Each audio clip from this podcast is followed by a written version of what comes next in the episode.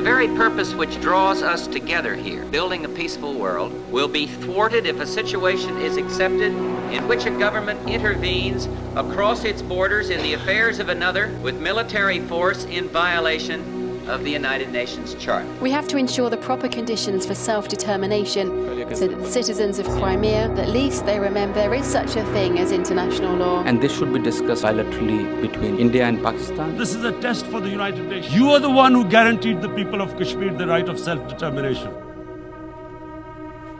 Welcome to the first episode of Article 38, the official podcast from the International Law Society at the School of Diplomacy and International Relations.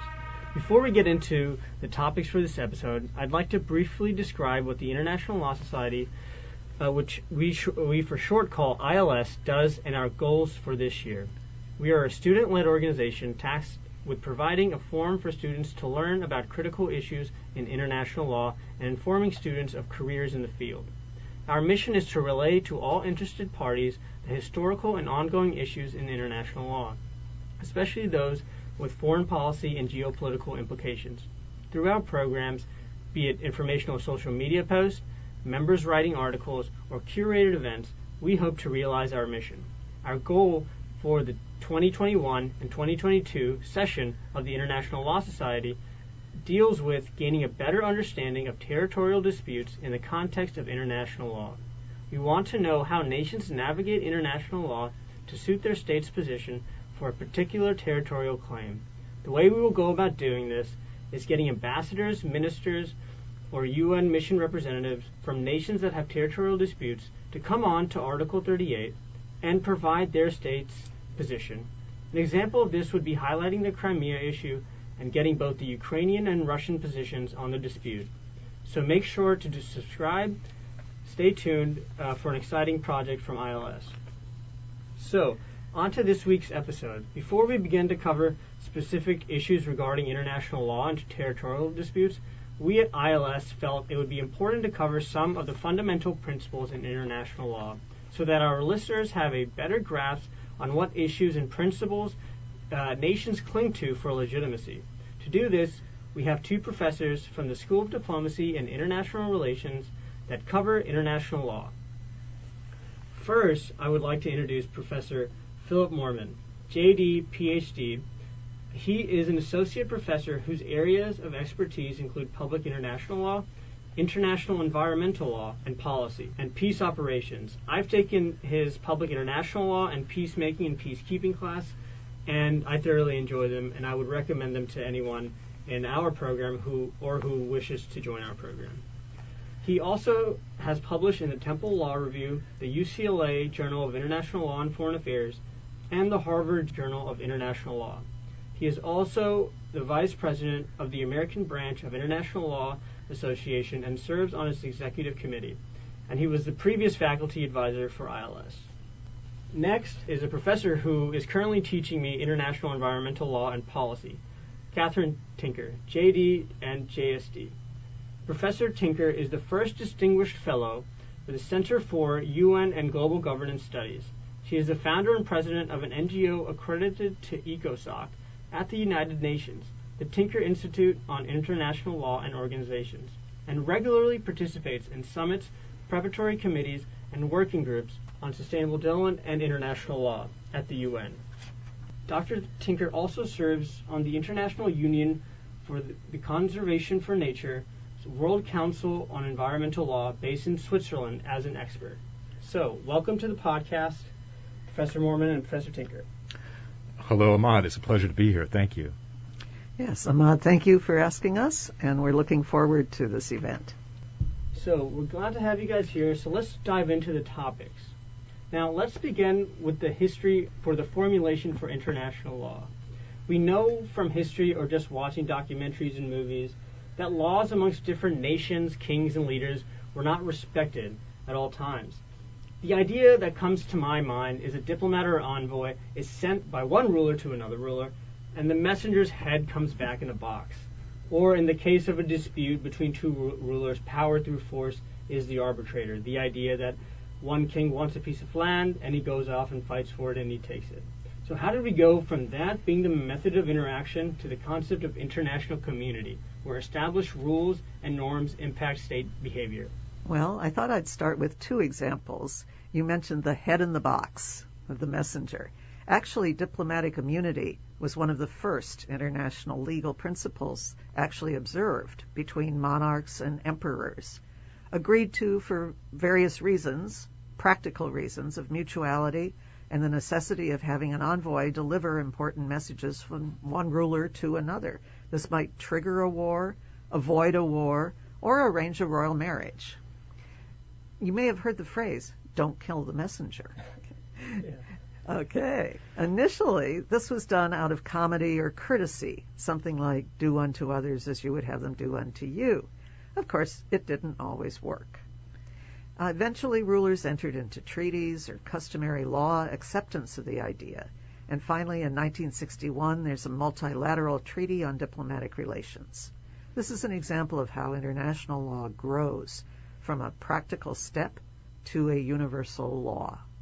And one other, the second great example, is the custom of allowing small fishing boats to continue to fish safely even during a declared war. It's called in the phrase is exempt from capture as a prize of war. So back in 1403, the King of England and the King of France agreed on this between themselves. So it's a bilateral treaty. This practice gradually became a norm of international law customary law binding on other states as well. 500 years later, fast forward, it was even recognized by the U.S. Supreme Court as binding customary international law in the case of the Paquete Habana in 1900. So, what you've described here tells me that the sources of international law are important. And I think they're, as I've taken public international law, they showcase to me the importance the sources that nations cling to for their own legitimacy or defining why they think it's right. And so this is why I want to cover this before we get into the international territorial disputes themselves. Thanks, Ahmad. Yeah, I think the idea of sources is is really important in international law as a as a basic area for understanding. And the reason for that is how do we think about where international law comes from? Because in the national context, in the United States, for example, it's pretty clear where the law comes from. The law is made by the government, either the legislature or the executive through regulations or the courts coming out with a legal rule. But we don't really have fully developed executive or uh, judicial or legislative functions in the international sphere. So, how do we start thinking about where those rules come from, or where do we look to find those rules? And over time, international scholars and lawyers and international courts, statesmen, stateswomen, have come up with this idea of sources. I'll start out talking about some of the sources, and I think then Dr. Tinker is going to continue. But I think most people would identify treaties and conventions right off as a source of international law rules. And some of them may be bilateral, but there are a lot of multilateral treaties whose purpose really is to set out the rules of behavior for many, many states. So international law is created that way. International law is also created through customary law, which Dr. Tinker alluded to earlier. And the idea of custom, just I'll talk about the basic idea and then I'll talk about some uh, more of the specifics. But the basic idea is that states will engage in practice, they'll engage in behavior, and over time, that behavior will develop a kind of consistency. Um, and at some point, that behavior, that state practice, develops into a rule, or at least states and other entities consider that practice to have developed into a rule. So it's it's it's as if somebody came from Mars and was examining what states are doing over time, um, and at some point, that Martian might identify a consistency of behavior and could say, "Aha." There's a guideline, there's a legal rule that these states have adopted. Strictly speaking, there are two elements to custom that is, state practice, what they do, and then a sense of that states are doing this out of a, a legal obligation, that this practice has developed into a legal rule. And so international lawyers look to those two components when thinking about whether a rule has become custom. But what you guys need to know, I think, is there's this state practice, and at some point it becomes transferred into a binding legal rule on all states.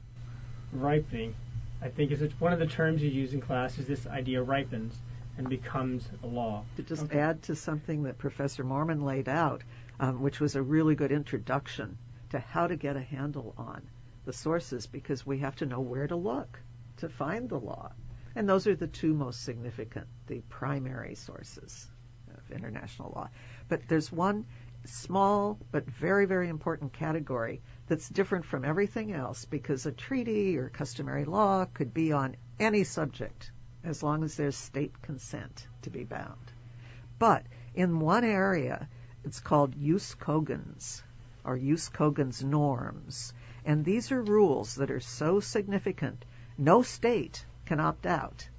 So your state can't make a treaty with my state and agree to violate one of these kinds of very special rules. But there aren't very many of them, and they're very broad, but they relate to something that you were asking us about later on, we'll discuss. They're including piracy, slavery, torture, crimes against humanity, and in the 20th century, genocide. Some writers have called these super customary law, fundamental law based on morality or justice. And now these norms are part of the Rome Statute of the International Criminal Court. So that is still a significant aspect of these primary sources of international law. Soft law is a secondary source, Okay. right? And if I may, for just a moment, explain what that means, because it's used in practice all the time. When you talked about um, something ripening into customary law, mm-hmm. right? What did it ripen from? The seed can be considered soft law. Okay.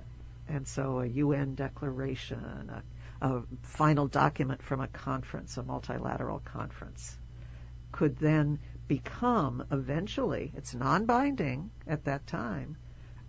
Scholars write about it, publish on it, discuss it. Judges refer to that in their decisions and judgments. But it isn't necessarily legally binding, it's aspirational. What states should do, what we think international law should be, but it's not legally binding yet. And if I could just add one uh, little aspect to that, norms that are considered soft law, often not only can they germinate into rules of international law, but they often are seen to have some kind of guiding function as well, that they have some normative function mm-hmm. that provide some kind of guidelines for behavior, even if they're not, strictly speaking, legally binding on states. Absolutely. And they're very, very often the basis for policy. Policy adopted on a global level or within nation states. Absolutely. Okay, so from these ideas of the sources and the early developments of international law, I want to move on to the idea of the state. And before we get to the UN Charter and the ideas of the state present there, I just want to get to the earlier ideas of the state from you guys. All right. I think there are several definitions of, of states. Obviously, a state consists of, of territory, but there are in international law there are two theories about understanding when an entity, when a territory becomes actually a state, legally speaking, in international law. The theory that was dominant about 100 years ago was called the constitutive theory. I don't think you need to know these terms, just maybe the distinctions between them. But under the constitutive theory, the idea was that an entity was not a state until it was recognized as a state by enough countries. So essentially, you couldn't be a member of the club unless you were admitted by the existing club members. And in the earlier part of the 20th century, that gave way. There was resistance, as you can imagine, from developing countries who resented kind of the old boys network of this club approach. And there developed another approach called the declaratory approach. That was that states should be considered objectively, or the existence of a state should be considered objectively according to certain criteria. And um, a handy reference point for that criteria is in the Montevideo Convention of 1933 among American states, which has been considered to become reflective of customary law today. And those criteria are permanent population, a defined territory, a government, and I think partly what that means is a government that exercises effective control over that territory, and a capacity to enter into relations with other states. The declaratory approach has become the dominant approach in international law, but it's hard to avoid elements of the constitutive approach in some circumstances. So, for example, there are some entities that might not meet all of those criteria that I just laid out that are often still considered states. Perhaps they're super small, or they don't really have much territory, or really they don't have a permanent population. And I'm thinking as an example of the Vatican, which has historically acted as a state, has been treated as a state, and still and is still treated essentially as a state or a state-like in international relations. And we can think of other uh, examples of that. And so, kind of recognition is has is relevant there. It's also relevant in the case of some entities that are emerging. Not very many other states recognize whatsoever. They may have the elements of statehood, but they're just not recognized by states in, so that they don't they can't operate effectively in the international arena. And so the Turkish Republic of Northern Cyprus would be an example where it's only recognized by two or three states. Palestine is still an example where it is not recognized officially by by that many states, and so and, and so on. So there are these two different theories: the declaratory theory, the objective theory is the dominant one, but there are still elements of recognition that can make a difference in when we think about what constitutes a state. Well, and I'd like to just ask to think about why does it really matter? What's it mean to say you're recognized as a state? Many practical things depend on this to be able to enter into contracts, to hire people, to buy or rent space to operate out of, and to take a seat at the United Nations.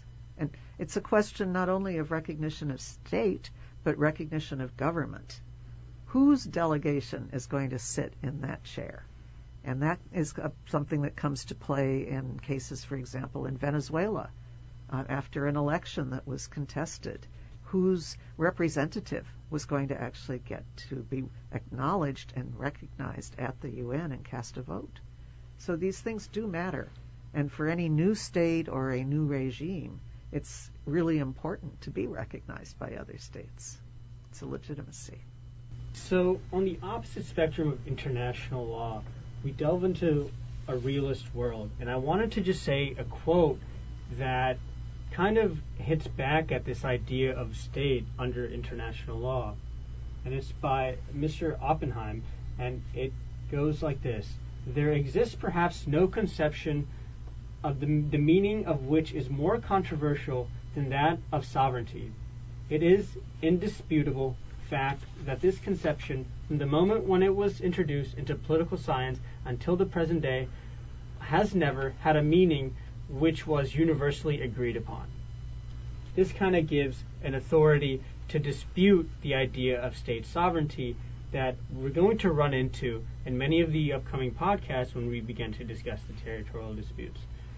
But I want to move forward to how then all of the ideas that you guys talked about of the state and the definitions going into what you, Professor Tinker, last pointed at was this UN idea, wanting to be recognized. And so I want to move towards what is in the United Nations and how do the articles and the formulation of the UN kind of justify the idea of state and what gives the state its sovereignty and its rights. Thanks, Ahmad. I think I would just like to say, I'd just like to give a thumbnail definition, a working definition of sovereignty, if I might, just to ground the discussion a little bit. I think a basic definition that doesn't cover everything, but a basic definition is the idea that sovereignty is the authority that states have over their territory and their people within that territory without outside interference from other from other states. In terms of the role of sovereignty in the UN Charter, I think one role, and sovereignty does play a, a big role in the Charter. In fact, Article 2.7 says that nothing in the Charter authorizes the UN or other states really, to intervene in matters within the domestic jurisdiction of any state, with one exception we'll come to later. And one reason for that, I think, one reason that sovereignty has such a, a primary place in the Charter as a, is as a mechanism for the contribution of peace. Because if states and the UN aren't allowed to interfere with the internal affairs of another state, that reduces opportunities for conflict, for tension between states. And we can think about this in terms of World War II, when Germany, on many occasions, interfered in neighboring states, Austria, Czechoslovakia, in fact, effectively invaded those states. And so a norm under which states respect sovereignty can be a norm uh, for reflecting peace or for maintaining peace. And I think that's one reason why it's there. Just as a side note, if we think about the Treaty of Westphalia, the treaty that established, or supposedly established, the system of sovereign states in 1648, ending the uh, Thirty Years' War, the role of sovereignty played a role in that treaty as well. Its debut, in fact. But its role in that treaty was clearly a me- as a mechanism to maintain peace. And I think its role in the Charter was intended to serve a similar function. And it was actually states who adopted the Charter, drafted it in 1945, and adopted the UN Charter. And who wrote that? The victorious Allies after World War II, determined to avoid the scourge of war at the beginning in the preamble of the Charter, which also refers to we, the peoples of the world, united but it is member states who have the right to vote at the UN. And I just want to point at two articles in, in the UN Charter, Article 2.3, which says all members shall settle their international disputes by peaceful means in such a manner that international peace and security and justice are not endangered. And, and why is that important? When we talk about territorial disputes in our upcoming podcast, one of the main issues that I see in territorial disputes is more often than not, it's through the use of force that they get settled.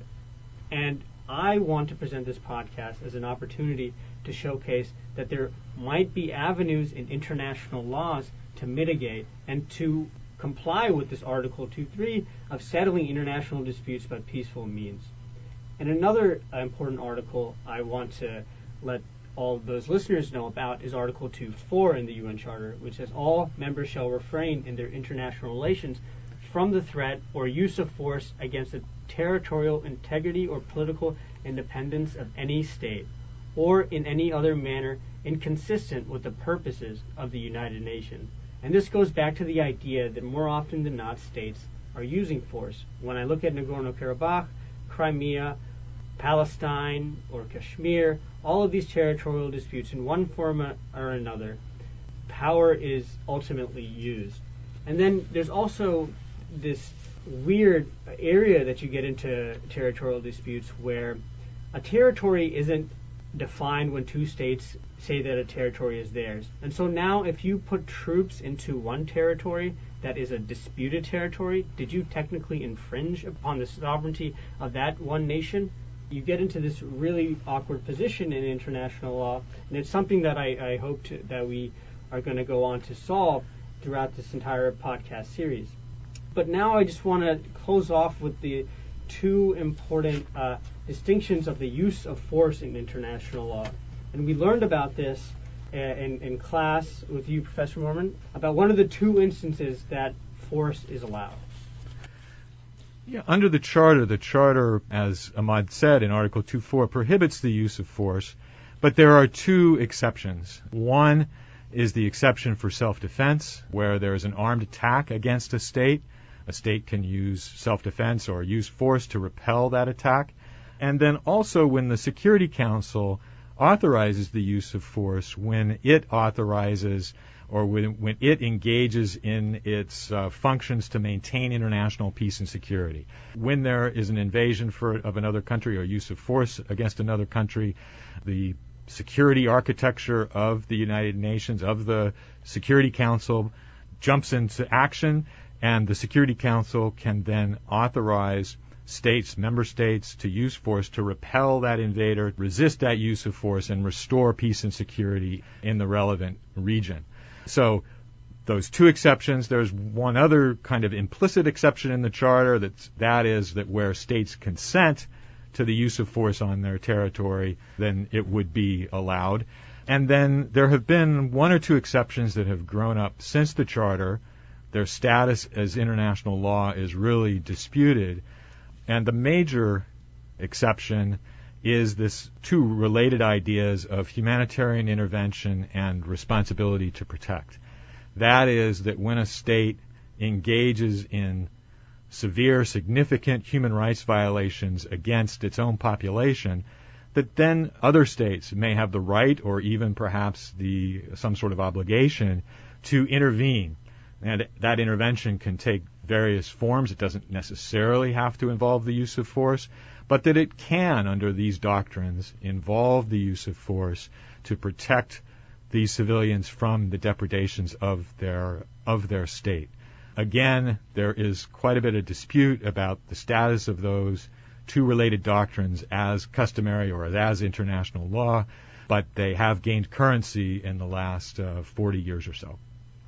Right, and I'd just like to note in the face of so many wars and so much suffering, in the 75 years of the existence of the United Nations, we have not had a World War III yet. And that is the idea.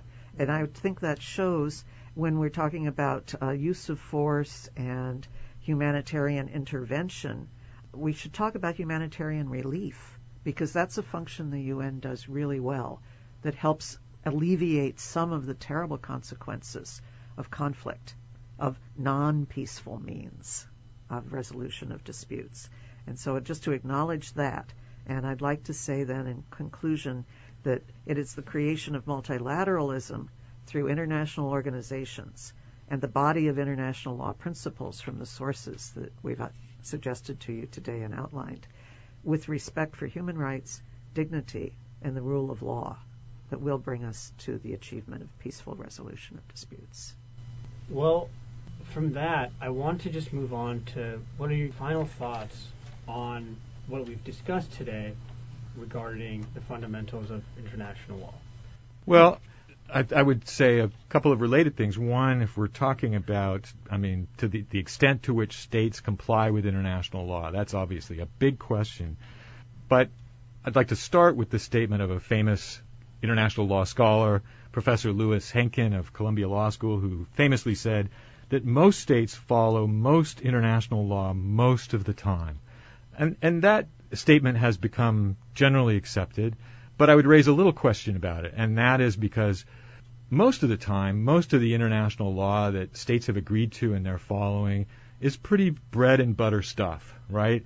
We're talking about conventions, about the delivery of mail, about telephone lines, basic conventions that really deal with sort of straightforward coordination among among states. And it's when, however, that national interest, especially national security, bumps up against international law or ideas about international law, that's where the rubber really hits the road. Uh, and I think both of us would probably argue that international law plays, plays a role even in those contexts, that it does constrain the behavior of states. But I think I would say that international law has a little less purchase in those contexts but that's what makes international law interesting the interplay between politics and law. Yes. And that might sum up what we think of diplomacy. Right. Right? Because having these international laws there as a framework or an aspiration, whichever way you want to look at it, allows states to talk about things together, to have a dialogue, to have a discussion, and to have a forum where they can go for those discussions. And to have a common vocabulary. Exactly right? So even if a state is not in full compliance, they're doing something, or they think they should be, or need to do something, and find a way to explain why what they've actually done does fit those principles. The other state may not agree, but then that goes on to another stage of dialogue. What comes to my mind from that quote is UNCLOS, the UN Convention on the Law of the Seas, which the United States has not ratified, but it follows. And it also refers to it when other countries violate it, and China kind of comes to mind regarding that. All of the information uh, in this podcast is going to be really helpful for us moving forward. I find the understanding of these sources and particularly crucial because they are the exact instruments that states will utilize to say why a certain position is legitimate regarding a territorial dispute. One state may interpret an action by another as a breach of a treaty, while another might not.